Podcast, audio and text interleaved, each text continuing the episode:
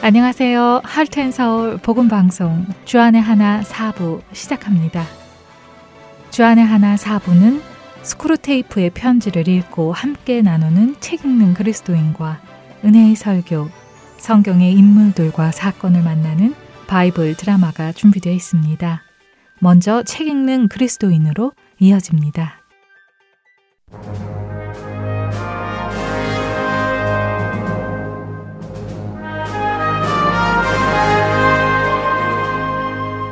여러분 안녕하세요. 책 읽는 그리스도인 진행의 김희옥입니다. 여러분과 함께 20세기 최고의 변증가로 불리는 C.S. 루이스가 쓴 책 스크루테이프의 편지를 중심으로 여러분과 신앙에 관해 나누고 있습니다. 이 방송을 통해 우리는 지금 영적 전투 중이며 악마들이 우리를 괴롭게 하기 위해 자신들의 먹잇감으로 낚아채기 위해 수단과 방법을 가리지 않고 전략을 짜고 실행 중에 있다는 것을 거듭 상기할 수 있기를 바랍니다. 열다섯 번째 편지에서 스크루테이브는 여섯 번째 편지에서와 같이 인간을 현재가 아닌 과거나 미래에 살게 하라는 이유에 관해 자세히 설명하고 있는데요. C.S. 루이스가 책을 집필할 당시 영국은 제2차 세계대전 중이었고 책에 등장하는 이제 막 그리스도인이 된 환자도 같은 배경에 놓여 있는데 그는 군에 징집될 가능성에 대해 막연한 두려움을 가지고 있었던 터였습니다. 그런데 이번 편지에서는 조카 악마 워무드의 보고를 통해 전쟁이 조금 잠잠해지고 있는 소강 상태에 들어갔기 때문에 환자의 불안감도 같이 소강 상태에 들어갔다는 것을 악마 스크루테이브는 알게 됩니다. 그렇다면 그런 환자를 그와 같은 상태로 둘 것이냐 아니면 계속해서 불안과 걱정 속에 있게 만드느냐에 관해 스크루테이브는 조카 워무드에게 작전을 짜보자고 말합니다. 그러면서 스크루테이브는 전략 자기에 앞서 영원과 현재에 관한 원수, 즉 예수 그리스도의 관점을 자세히 설명해 주고 있습니다. 인간은 시간 속에서 살고 있지만 그리스도께서는 그들을 위해 영원을 예비해 두었기 때문에 그분은 인간의 주된 관심을 영원 그 자체와 현재라는 두 가지 시점에 집중시키려 든다고 합니다. 즉 그리스도는 영원한 것은 오직 예수 그리스도 뿐이므로 사람들이 영원에 관심을 집중하게 하거나 현재에 들리는 양심의 소리에 따르거나 현재 주어진 십자가를 지거나 현재 주어지는 은혜를 받거나 현재의 즐거움에 감사드릴 수 있도록 인도하신다는 것이죠. 따라서 악마 자신들은 이런 원수의 관점과는 정반대로 인간을 영원과 현재로부터 떠나게 만들어야 한다고 말하고 있습니다. 늘 과거에 파묻혀 살게 하는 것도 또는 미래 속에 살게 만드는 것도 모두 이런 이유에서라고 말하죠. 특히 미래는 불투명한 미지의 세계이기 때문에 미래를 생각하게 만드는 것은 곧 비현실적인 허상을 생각하게 만드는 것이므로 훨씬 더 좋은 방법이라고 설명하고 있습니다. 시간을 줄창 허비하게 하다가 악마 자신들의 세계로 쑥 빨아들일 수 있기 때문입니다. 즉, 악마는 인간이 미래에 신경을 쓰고 살기를 바라고 그리스도는 인간이 미래에 신경을 쓰면서 미래의 보물을 쌓아두기 원치 않는다고 말합니다. 이것을 조금 더 풀어서 설명을 해본다면 만약 어떤 사람이 자기에게 주어진 어떤 일을 하고 있다고 가정을 해보겠습니다. 미래만을 생각하는 전자의 경우는 일을 하는 이유가 미래에 본인이 상상하는 어떤 목표와 만족을 위해 일하며 그 결과를 끊임없이 예측하고 염려하며 지금의 피곤함쯤은 후에 보상받을 일이 있을 거라는 막연한 기대 속에 일하는 것이라고 한다면 반대로 후자의 경우는 주어진 일이 본인의 주장이 아닌 주님께서 현재의 자신에게 주신 일이라는 사실을 깨닫고 열심을 다하되 그 결과를 예측하거나 기대하거나 하지 않고 모든 것을 주님께 맡긴 채 늘 현재의 인내와 감사의 마음으로 일하는 경우가 되는 것이죠. 여러분은 어떤 자세와 마음으로 살고 계십니까? 본인의 유형이 미래형인지 현재형인지를 생각해 보고 지나가셨으면 좋겠습니다. C.S. 루이스가 쓴 스크루테이프의 15번째 편지 중 일부를 좀 읽어 드리겠습니다.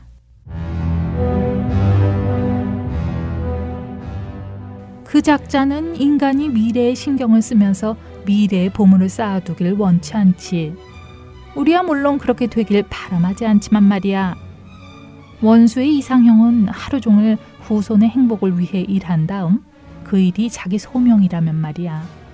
그 일에 관한 생각을 깨끗이 털고 결과를 하늘에 맡긴 채 그 순간에 필요한 인내와 감사의 마음으로 즉시 복귀하는 인간이다. 하지만 우리한테는 미래에 잔뜩 가위 눌려 있는 인간, 이 땅에 금방이라도 천국이나 지옥이 임할지 모른다는 환상에 사로잡힌 인간, 그래서 천국을 얻을 수 있다거나 지옥을 피할 수 있다는 생각을 불어넣기만 하면 지금이라도 당장 원수의 계명을 깨뜨릴 준비가 돼 있는 인간. 자기는 생전에 보지도 못할 계획의 성패 여부에 믿음을 거는 인간이 최고지. 우리가 바라는 건 전 인류가 무지개를 잡으려고 끝없이 쫓아가느라 지금 이 순간에는 정직하지도 친절하지도 행복하지도 못하게 사는 것이며 인간들이 현재 제공되는 진정한 선물들을 미래의 재단에 몽땅 쌓아놓고 한갓 뗄감으로 다 태워버리는 것이다.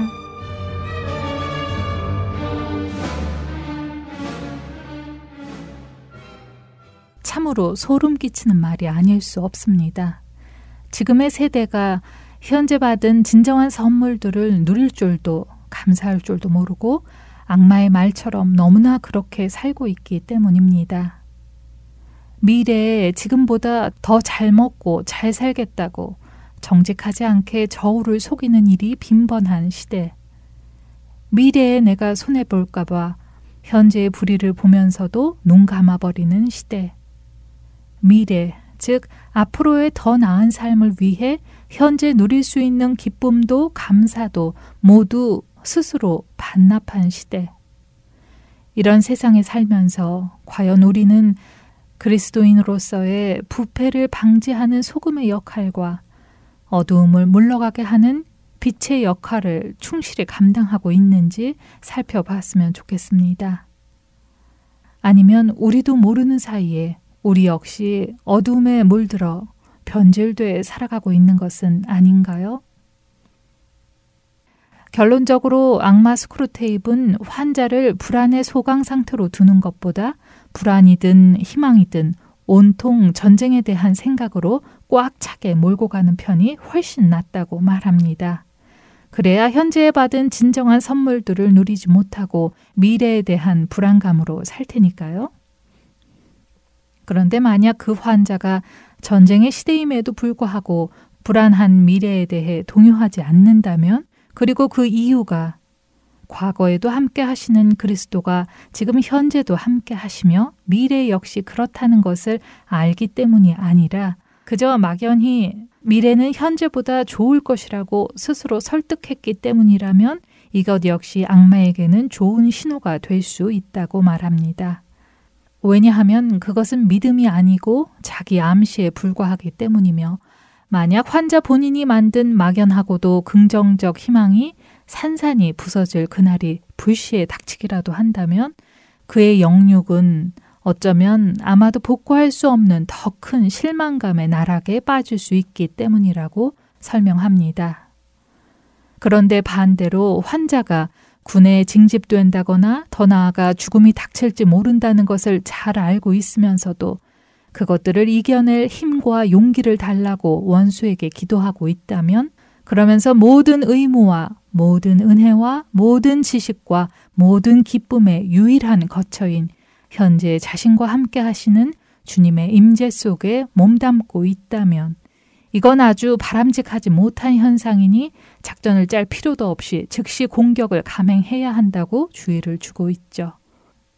그러니 여러분 삶에 현재 맹렬한 공격이 가해지고 있다면 어리둥절하거나 당황하지 마시고 쪼그라진 어깨를 바로 펴시기 바랍니다. 이것은 여러분이 매우 그리스도인답게 살고 있다는 반증이니까요. 인간은 때때로 믿음의 사람들도 사탄의 공작으로 인해 아군과 적군을 헷갈려 하지만 마귀는 그런 위험한 혼동은 하지 않는 영적 존재들입니다. 내 삶이 근래에 매우 편안하고 안락하며 모든 것이 이보다 더 좋을 수 없다 느끼신다면 지금이야말로 오히려 믿음의 점검이 절실한 상태라고 여기시면 될 것 같습니다. 마귀의 괴괴를 능히 대적하기 위하여 하나님의 전신 갑주를 입으라. 우리의 씨름은 혈과 육에 대한 것이 아니오 정사와 권세와 이 어두움의 세상 주관자들과 하늘에 있는 악의 영들에게 대함이라. 그러므로 하나님의 전신갑주를 취하라.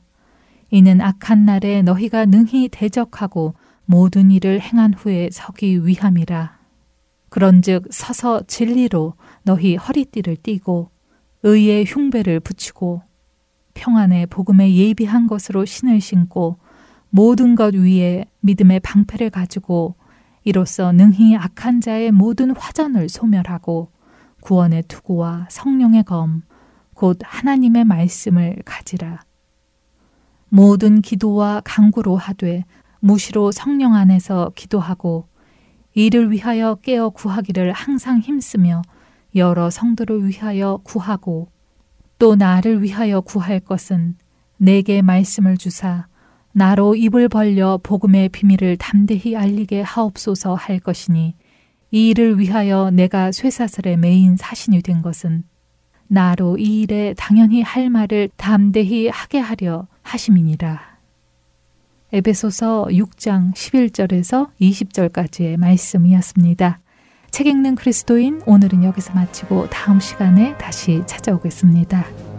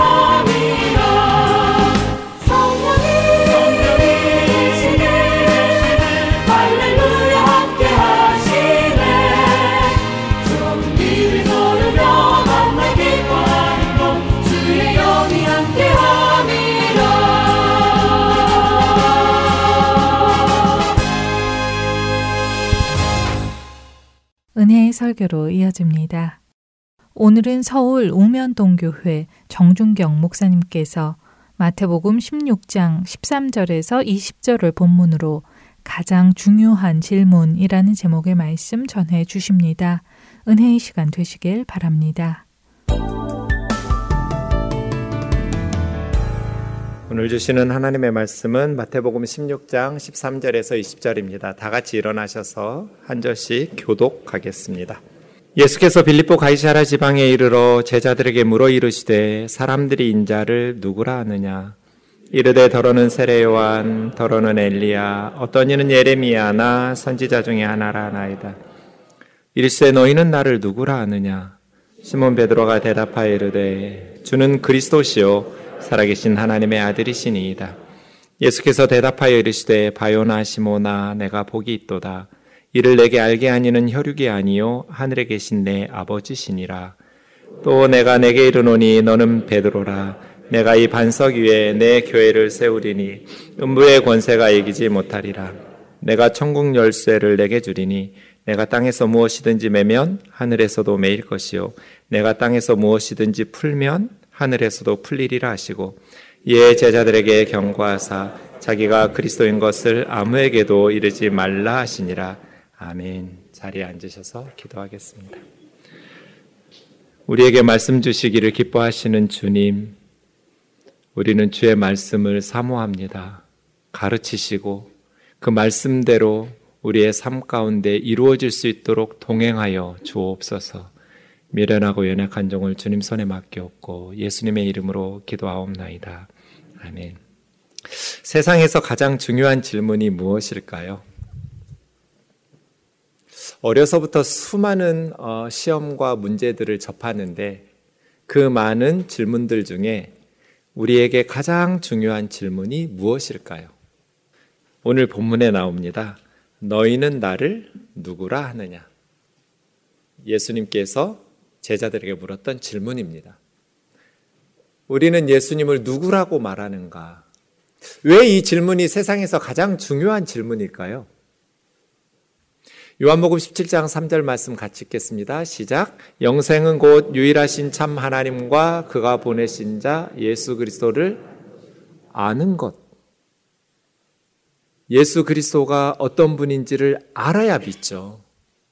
그것이 구원이에요. 유일하신 참 하나님과 하나님이 보내신 예수 그리스도를 아는 것, 그것이 영생이다. 하나님을 어떻게 알 수 있을까요? 하나님을 알려면 우리 눈으로 좀 보아야 되는데, 하나님은 보이지 않으신단 말이에요. 보지도 않고서 하나님이 있다고 어떻게 확신할 수 있어요? 천국이 있는지 지옥이 있는지 가보지도 않고 어떻게 알아요? 어떻게 확신해요? 요한복음 1장 18절 본래 하나님을 본 사람이 없으되 하나님을 본 사람이 없어요. 하나님을 봐야 믿을 수 있는데 보이지가 않으니까요. 그런데 어떻게 하나님을 믿었어요? 제자들은 하나님 아버지 품속에 있는 독생하신 하나님이 하나님을 나타내셨어요. 그분이 예수 그리스도예요. 일찍이 하나님을 본 사람은 아무도 없다. 아버지 품속에 계신 외아들이신 하나님께서 하나님을 알려주셨다. 표준 세번역의 번역입니다. 어떻게 하나님을 알 수 있어요? 보이지도 않는데 하나님께서 예수 그리스도를 세상에 보내셔서 하나님을 알려주셨어요. 파스칼이 말한 것처럼 예수 그리스도의 정체성을 파악하고 제대로 깨달아 알아야 예수님이 누구인지를 알아야 우리를 지으신 창조주 하나님을 알 수 있다. 우리를 지으신 창조주 하나님을 알아야 내가 누구인지 알 수 있다. 내가 누구인지, 왜 사는지, 어디서 와서 어디로 가는지, 어떻게 살아야 되는지, 우리를 지으신 하나님을 알아야 알 수 있는 질문들이에요. 그래서 예수 그리스도를 알아야 창조주 하나님을 알 수 있고, 우리를 지으신 하나님을 알아야 내가 누구인지, 왜 사는지, 어떻게 살아야 되는지를 알 수 있기 때문에 예수 그리스도를 알아야 되는 거예요. 천국 입학 시험 문제 이미 가르쳐 주셨어요. 천국 문 앞에서 너 얼마나 착하게 살았냐? 이, 이 질문으로 좌우되지 않아요. 들어갈 수 있느냐, 쫓겨나느냐가. 천국문 앞에서 너 얼마나 지식을 많이 쌓았느냐, 그런 질문 없어요. 너 얼마나 많은 돈을 벌었느냐, 그런 질문 안 나와요. 너는 예수를 누구라 하느냐? 너 예수 믿었냐? 이게 천국 입학 시험 문제예요. 그래서 너희는 나를 누구라 하느냐? 이 질문이 우리가 어려서부터 지금까지 수많은 질문을 받고 시험을 보고 문제들을 풀었던 그 많은 문제들 중에 가장 중요한 문제예요. 그래서 이 정답을 우리는 세상 모든 사람들에게 가르쳐 줘야 될 사명이 있는 거예요. 오늘 본문 마태복음 16장 13절에서부터 마태복음이 2부가 시작돼요. 그래서 마태복음의 분수령이라고 할 수 있어요. 마태복음 1장 1절부터 16장 12절까지는 예수님의 공생의 사역만 기록되어 있어요. 오늘 13절에서부터 이제 가이사라 빌립보에서 예루살렘 십자가를 향한 여행이 시작돼요. 오늘 본문이 끝나는 바로 다음 구절 21절 보시면 이때로부터 예수 그리스도께서 자기가 예루살렘에 올라가 장로들과 대제사장들과 서기관들에게 많은 고난을 받으면서 죽임을 당하고 제3일에 살아날 부활에 대해서 제자들에게 비로소 나타내시며 가르치셨다. 그러니까 그 전까지는 십자가와 부활에 대한 말씀이 없었어요. 그런데 오늘 본문에서부터 아, 예수님은 예루살렘을 향해서 십자가로의 여행을 시작하세요. 그래서 마태복음의 분수령이라고 하는 거예요. 이제부터는 십자가를 향해 가는 주님의 말씀이 기록되어 있거든요. 예루살렘을 향한 여행이에요. 그 시작점의 주님은 사람들이 나를 누구라 하느냐? 너희는 나를 누구라고 하느냐? 내가 누구냐? 라고 물으신 거예요. 장소가 중요합니다. 13절에 보면 빌립보 가이샤라, 가이샤라 빌립보 지방이라고 말합니다. 왜 장소가 중요하다고 말하냐면 어느 도시 앞에 로마 황제 카이사르 시저가 붙었다라는 것은 그 도시에 황제의 신전이 있었다는 뜻이에요. 가이샤라 빌립보는 황제의 신전이 있는 황제의 도시라는 의미입니다. 지도로 보시면 가이샤라 빌립보는 지금은 바니아스라고 그래요. 판이라는 신을 섬겼던 도시였기 때문에 파니아스인데 아랍 사람들이 피 발음을 잘 못해서 바니아스 이렇게 된 거예요. 여기가 가이샤라 빌립보예요. 지도로 보시면 아시겠지만 갈릴리 호수 북쪽에 있죠. 헐몬산 바로 밑이에요. 헐몬산은 이스라엘에서 가장 높은 우리나라 백두산보다 조금 더 높은 산이에요.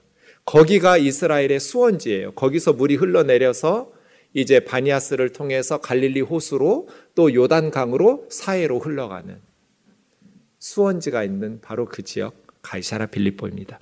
그런데 이 지역이 중요한 것은 로마 황제 아우구스투스가 주전 20년에 헤롯 대왕에게 이 지역을 선물로 줍니다. 헤롯 대왕은 예수님 태어났을 때 베들레헴 어린아이들을 학살했던 그 왕이에요.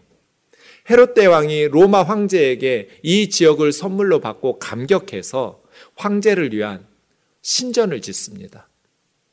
그러고 나서 죽은 후에 헤롯 대왕의 새 아들에게 아버지가 통치하던 지역이 분할해서 통치됐고 이 가장 북쪽에 있는 어, 이 지역은 헤롯 빌립이라는 아들이 다스렸습니다. 헤롯 빌립은 아버지가 로마 황제에게 선물로 받았던 이 가이샤라 빌립보를 더 확대하면서 지금 신도시를 만들듯이 많은 건물들을 세우고 자기 제국의 수도로 정하면서 이름을 황제 이름 가이샤라에 자기 이름 빌립을 붙여서 가이샤라 빌립보 이렇게 개명을 합니다.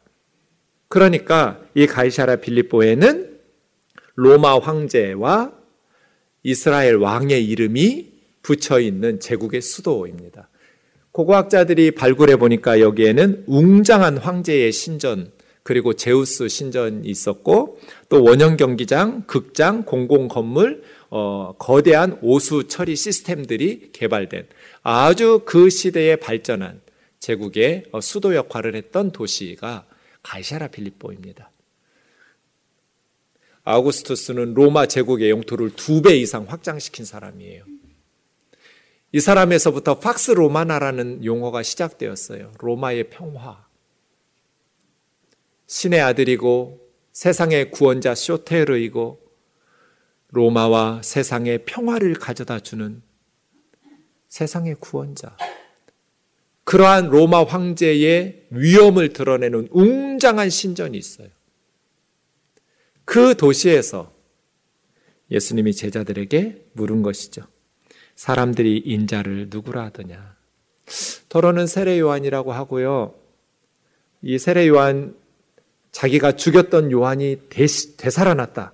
예수님의 어, 사역의 소식을 듣고 헤롯 안디바라는 사람이 그렇게 생각했었죠. 더러는 엘리야, 엘리야 선지자는 종말에 와서 메시아 앞에서 메시아의 길을 예비하는 자, 어쨌든 종말의 선지자. 어떤 이는 예레미야라고 하던데요. 눈물의 선지자 예레미야처럼 히브리서에 보면 예수님도 많은 눈물과 통곡으로 기도하면서 사역하였던 눈물의 사역자예요. 그리고 종교 지도자들의 부패와 성전의 타락을 탄식하면서 말씀을 전한 예레미야처럼 예수님도 유대 종교 지도자들의 부패와 타락을 질태한 말씀 사역자였어요.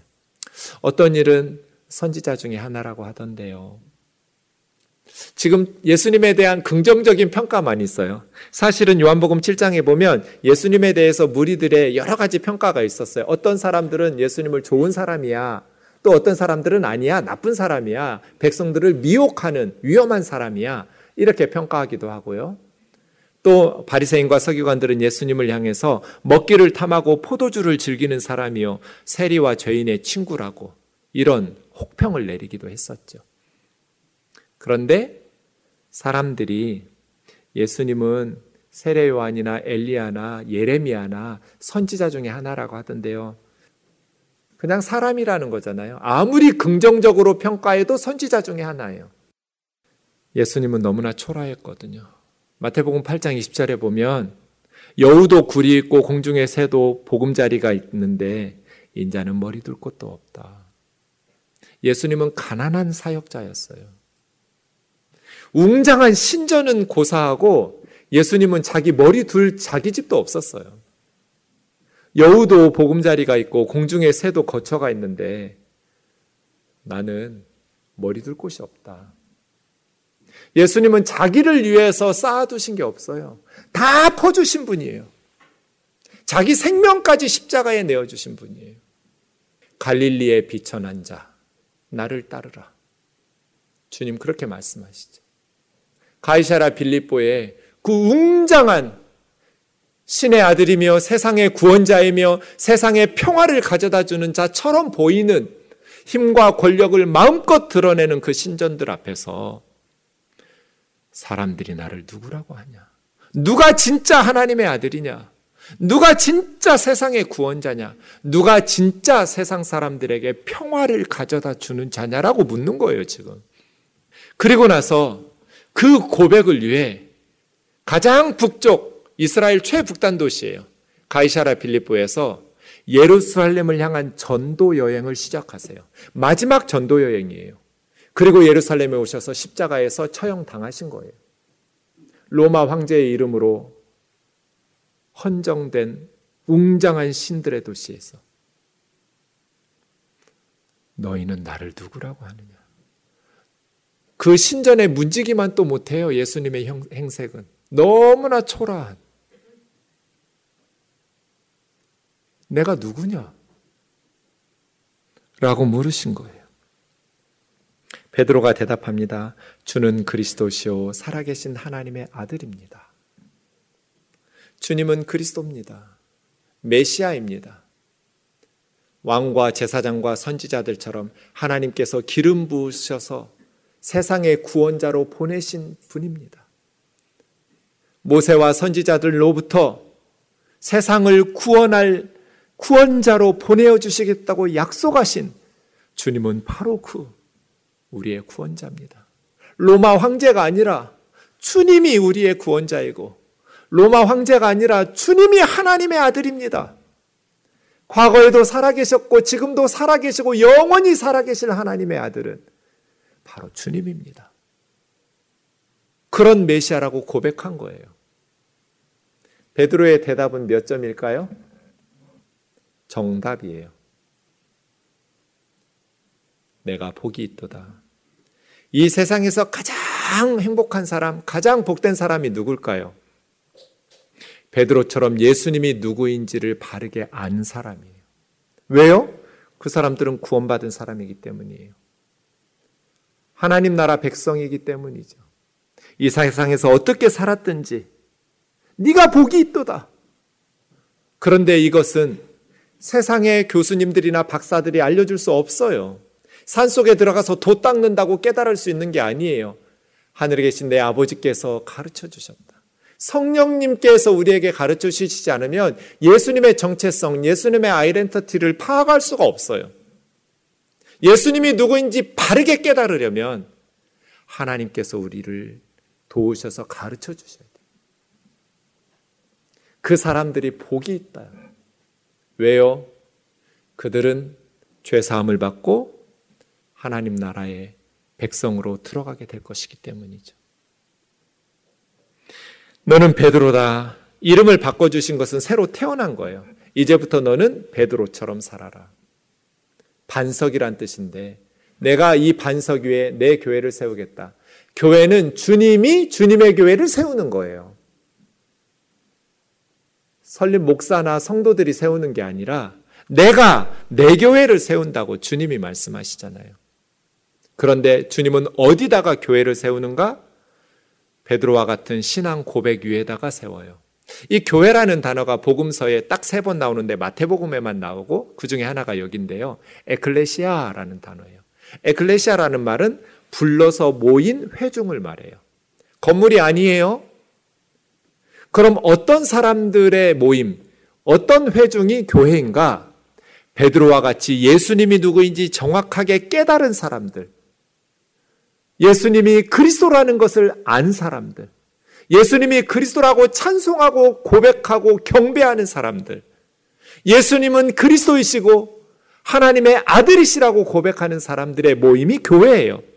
그 교회를 사망의 힘은 이길 수가 없어요. 음부의 권세가 교회를 이겨서 계속 사망에 묶어둘 수가 없어요. 부활하신 주님처럼 그리스도를 믿고 고백하는 교회는 다시 부활로 깨어날 것이기 때문이에요. 내가 천국 열쇠를 너에게 주리니 천국 열쇠를 교회에 주셨어요. 너희가 누구에게든지 땅에서 묶어버리면 하늘에서도 묶이고 너희가 땅에서 열어서 풀어주면 하늘에서도 풀릴 것이다. 이건 복음 전파를 말해요.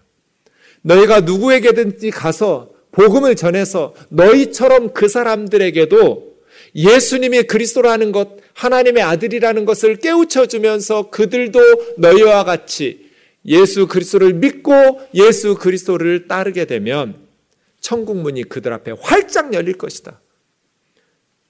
천국 열쇠는 교회에 있어요. 왜 천국 열쇠가 교회에 있냐면 교회가 예수 그리스도가 누구인지를 알기 때문이에요. 천국 문은 세상의 권력이나 세상의 지식으로 열릴 수가 없어요. 예수 그리스도가 누구인지를 아는 공동체만이 천국 문을 열어줄 수 있어요. 우리가 우리끼리 아멘 할렐루야 하면서 우리끼리만 천국 간다고 좋아하면 믿지 않는 세상 사람들에게는 천국 문이 닫혀 있어요. 하늘에서도 열 수가 없어요. 우리가 가서 믿지 않는 그들에게 예수 그리스도의 복음을 전해 주어야 그들 앞에 천국 문이 열리게 돼요. 제자들에게 경고하면서 자기가 그리스도인 것을 이르지 말라고. 왜냐하면 예수님은 지금 마지막 전도 여행을 출발해야 되는데 이스라엘 사람들에게는 잘못된 메시아의 관념이 있었어요. 그래서 거기에 휩쓸리면 예수님은 제대로 사역을 할 수가 없어요. 그래서 예수님께서 원하시는 방식으로 마지막 전도 사역을 하기 위해서 침묵을 명령하신 것입니다. 그런데 그 예수님이 가려는 그 길, 좀 전에 살펴보았지만 21절에는 십자가를 향해 가는 예루살렘으로 가는 길입니다. 많은 고난을 당하고 죽임을 당하는 길. 그러나 제3일에 부활하여 다시 살아나시는 그 길. 그것이 메시아다. 로마 황제처럼 엄청난 물질과 권력을 가지고 이 세상을 구원하는 것이 아니라 약소 국가들을 정복하고 죽이고 그렇게 군사력을 활용해서 평화를 이루는 게 아니라 그건 가짜 평화예요. 힘없는 나라들을 죽이고 백성들을 짓밟고 찍소리도 못하게 만드는 평화가 무슨 참된 평화예요? 팍스 로마나는 허구예요.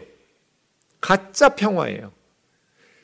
그러니 로마의 황자는 진짜 구원자도 아니에요.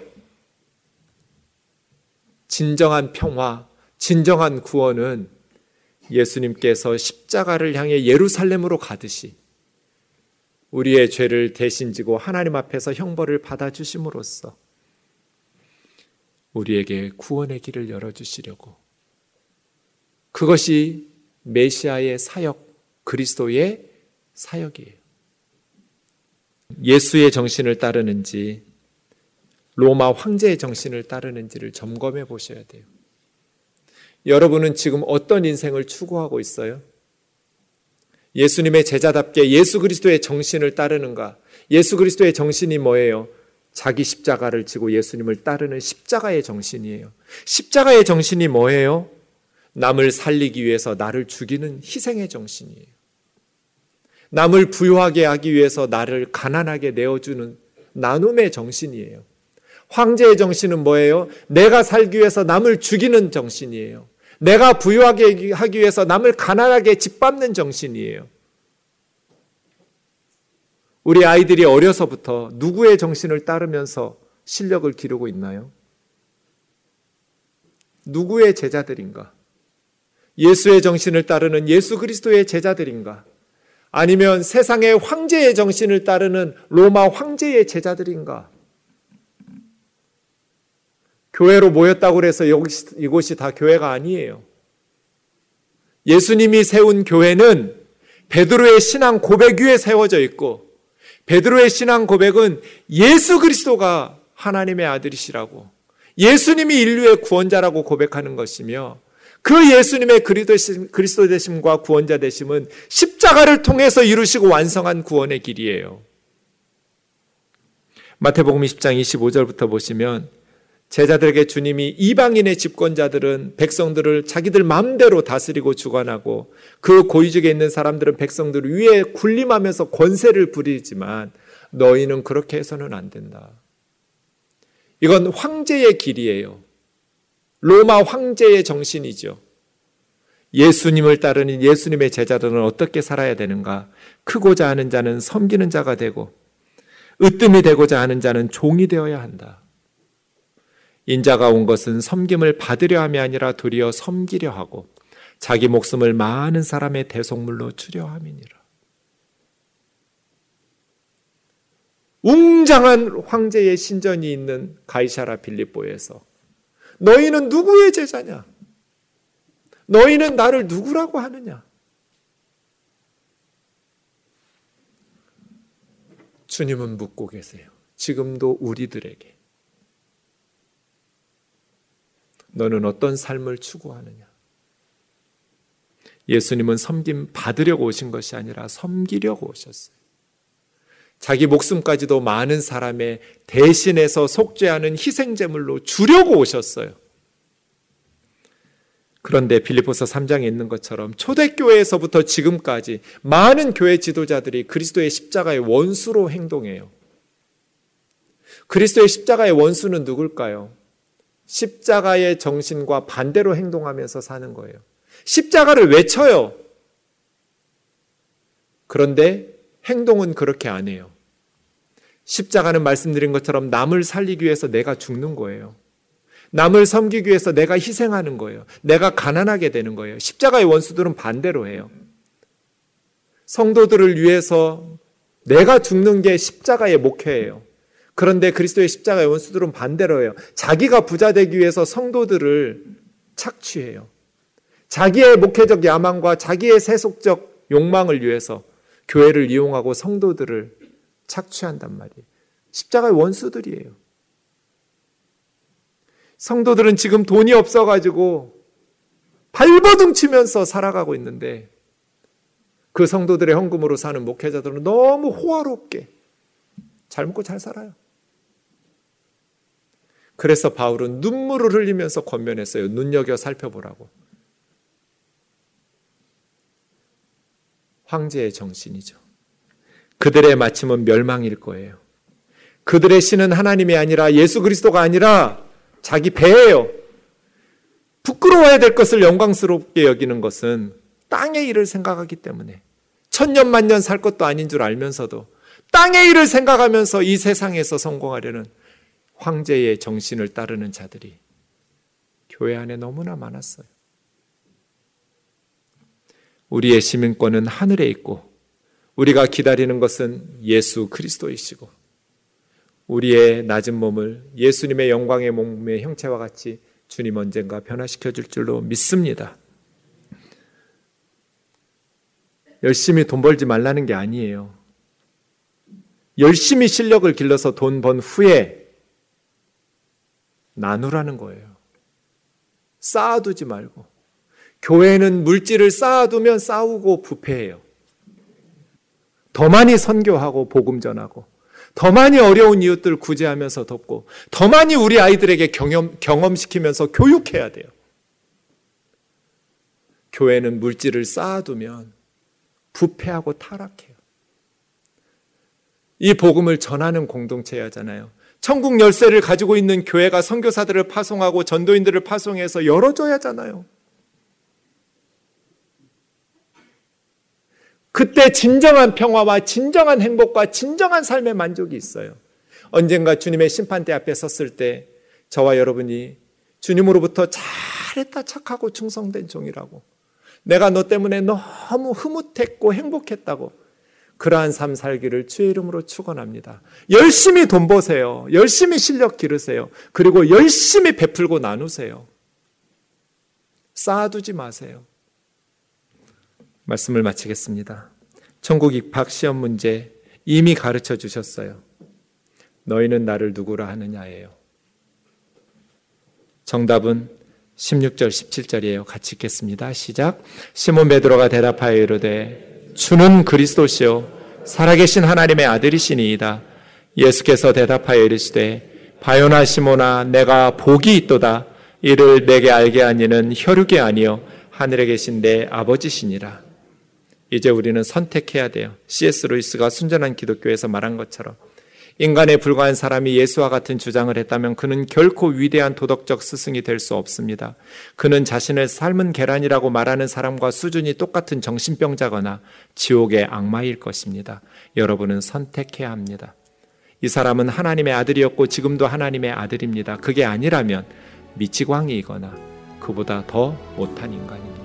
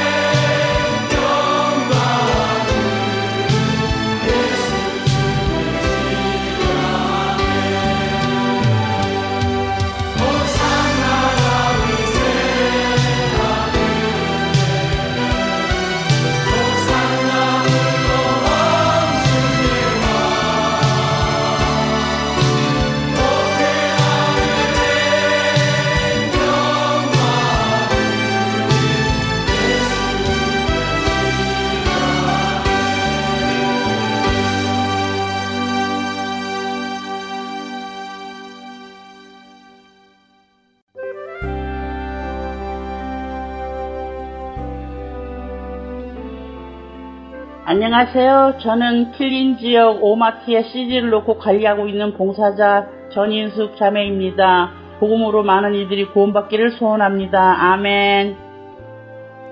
안녕하세요. 저는 멤피스에서 CD 배치 봉사를 하고 있는 조영순입니다. 현재 Farmers Market과 아시아나 마켓에 CD를 놓고 있습니다. 이 CD로 예수 그리스도가 전해지고 많은 이들이 생명을 얻기를 소망하며 기도합니다. 감사합니다. 안녕하세요. 저는 워싱턴에서 CD 배치를 봉사하고 있는 이소벨입니다. 현재 패드류웨이 H마켓에 CD를 놓고 있습니다. 복음사에게 동참할 수 있어서 참 기쁩니다. 감사합니다.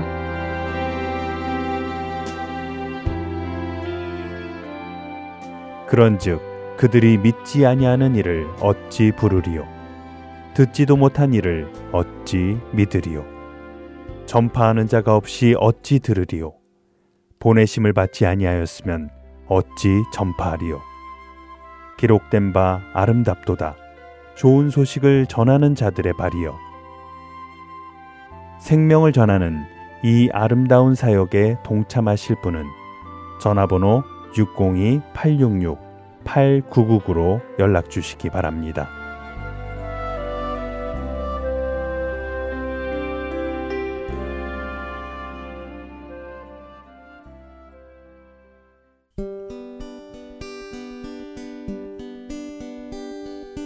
기쁜 소식 사랑으로 땅끝까지 전하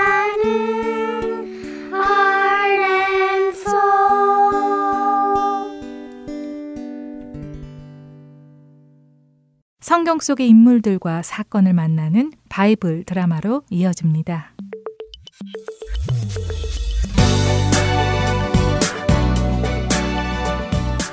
시청자 여러분 안녕하세요. 바이블 드라마 사무엘 편 진행의 박윤규입니다. 사울을 피해 도망치는 신세였던 다윗. 그런 다윗에게 블레셋 사람들이 이스라엘 민족이 사는 그일라라는 곳을 공격했다는 소식이 들렸습니다. 다윗은 같은 민족 사람들인 그일라 사람들을 위해 싸워야 하는지 하나님께 여쭈었습니다. 하나님께서는 다윗에게 가라고 하셨죠. 그러나 다윗을 따르는 무리들은 위험하다며 막았습니다. 이스라엘 안에서도 도망다니는 신세인데 블레셋까지 맞서 싸우기에는 너무 위험하다는 것이었습니다. 무리의 반대에 다윗은 다시 하나님께 여쭙니다.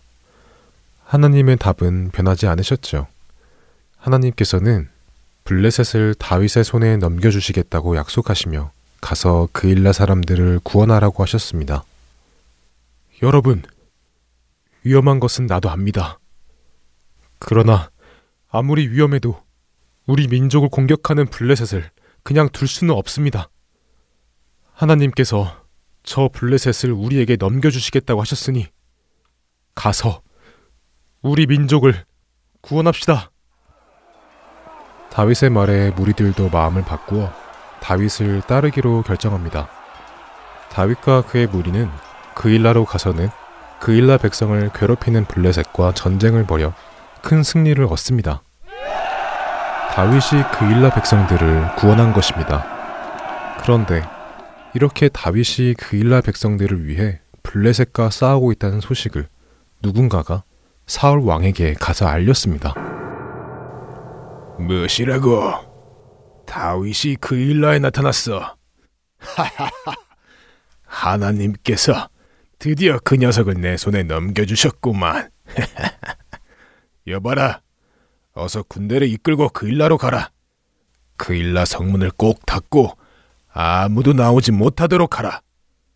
이번에야말로 도간의 든지 같은 이 다윗 놈을 붙잡을 절호의 기회다. 사울이 군사를 이끌고 그일라성을 에워싸고 다윗을 잡을 준비를 하는 동안 다윗 역시 누군가 전해준 소식을 듣고 사울이 자신을 잡으러 온다는 사실을 알았습니다. 음, 사울 왕이 나를 잡으러 이곳으로 온다고 하는데 어떻게 해야 할까? 이곳 그일라는 튼튼한 성인이 이곳에 머물며 사울 왕의 공격을 막아야 할까? 아무래도 이 그일라 백성들은 내가 구원해 주었으니 내 편을 들어주겠지? 그래, 어떻게 해야 할지 하나님께 여쭈어야겠다. 하나님, 정말 사울왕이 저를 잡으러 이곳으로 오겠습니까? 저는 어떻게 해야 합니까? 이 그일라 백성들이 저의 편이 되어 주겠습니까? 하나님, 알려주시옵소서. 그때 하나님께서 다윗에게 말씀하셨습니다. 다윗, 사울이 너를 잡으러 내려올 것이다. 그리고 그 일라의 백성들은 너를 잡아 사울에게 넘겨줄 것이다. 네? 그 일라 사람들이 저를 배신하고 사울 왕에게 넘겨준다고요? 아, 정말 너무하는군요. 제가 부하들의 반대에도 불구하고 목숨을 아끼지 않고 이렇게 와서 싸워 주었는데 정말 속상하네요. 다윗은 서둘러 자신의 부하들과 함께 그 일라를 떠납니다. 다윗이 떠나자 그 일라 사람이 사울에게 가서 다윗이 떠난 것을 알리죠. 아니, 이 쥐새끼 같은 녀석이 어떻게 알고 도망을 갔지? 음, 한 발 늦었구만. 여봐라, 그일라로 가던 길을 멈추고 주변에 다윗이 숨을 만한 곳을 샅샅이 뒤지도록 해라. 사울의 군사들은 흩어져서 다윗과 그의 부하들이 숨을 수 있는 곳을 찾아 헤매 다녔습니다. 그러나 하나님께서 다윗을 보호하셔서 사울의 부하들이 찾을 수 없도록 지켜주셨지요. 한편 사울과 그의 부하들은 다윗을 찾지 못했지만 다윗은 먼 발치에서 사울 왕과 부하들이 자신을 찾는 것을 보고 있었습니다. 그래서 다윗은 십광야 수풀로 숨었습니다. 그런데 다윗이 그 수풀에 숨은 것을 사울의 아들 요나단이 보았습니다. 요나단은 몰래 다윗을 찾아가서 만나지요. 다윗, 요나단 왕자님,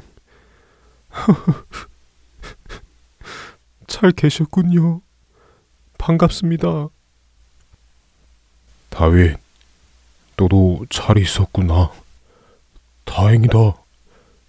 너를 지켜주신 하나님께 감사하구나. 다윗, 많이 힘들지? 그래도 너무 걱정하지 말고 힘내길 바래. 하나님께서 너를 반드시 지켜주실 거야. 내 아버지 사울왕이 결코 너를 찾지 못할 테니 너는 아무 염려하지 말도록 해. 이스라엘의 다음 왕은 반드시 다윗, 네가 될 거야. 내 아버지 사울 왕도 그 사실을 알고 계셔. 그러니 걱정 마. 네, 왕자님. 용기를 주셔서 감사합니다.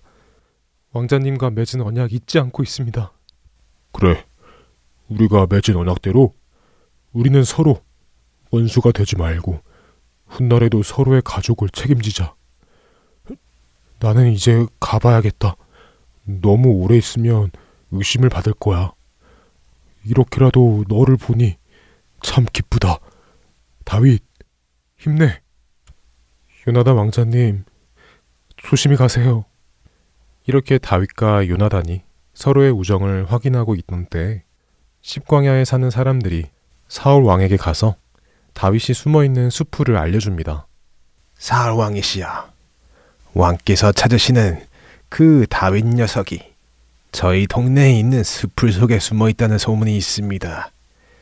왕께서 내려오시면 저희가 그 녀석을 잡아 왕께 바치겠습니다. 어, 충성스러운 백성들이군. 좋다, 좋아. 이렇게 나의 편이 되어주니 내 기분이 흡족하군. 그런데 다윗 이놈이 워낙에 쥐새끼 같은 놈이라 어디에 있는지 분명하게 알지 않으면 잡기가 쉽지 않네. 그러니 자네들이 그 녀석의 위치를 정확히 알아낸 후에 내게 알려주게. 그러면 내가 자네들과 함께 그 녀석을 잡도록 하지. 네, 좋은 생각이십니다. 곧 연락을 드리겠습니다. 이렇게 하여 십 사람들이 다윗을 찾으러 십 광야 숲으로 갑니다. 바이블 드라마 사무엘편 다음 시간에 뵙겠습니다. 안녕히 계세요.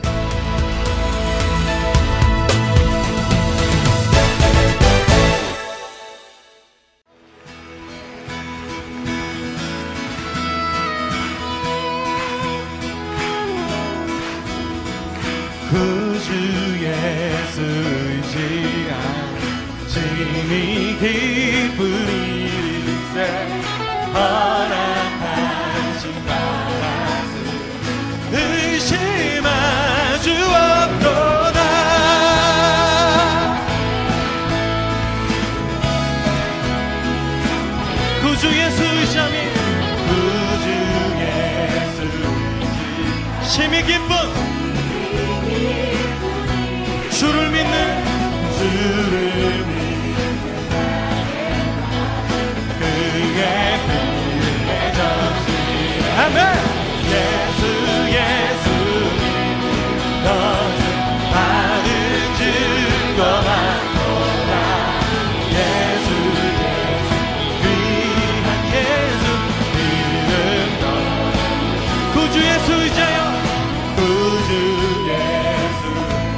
죄악 벗어버리네. 안위 받고